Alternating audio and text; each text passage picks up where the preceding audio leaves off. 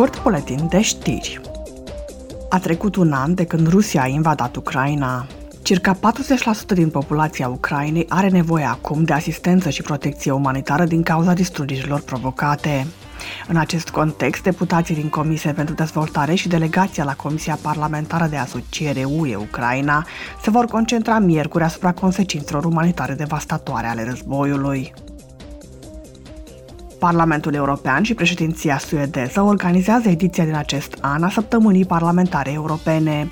Ea se va desfășura astăzi și mâine la sediul Parlamentului European de la Bruxelles și se va concentra pe politicile de ordine economic, social și bugetar ale Uniunii. Prima sesiune va permite o dezbatere pe tema schimbărilor climatice, a energiei și a inflației. A doua va trata sprijinul bugetar acordat Ucrainei. Comisia pentru Afaceri Juridice organizează astăzi un schimb de opinii cu Comisia Europeană pe tema rezoluției intitulate Un statut pentru asociațiile și organizațiile non-profit transfrontaliere europene.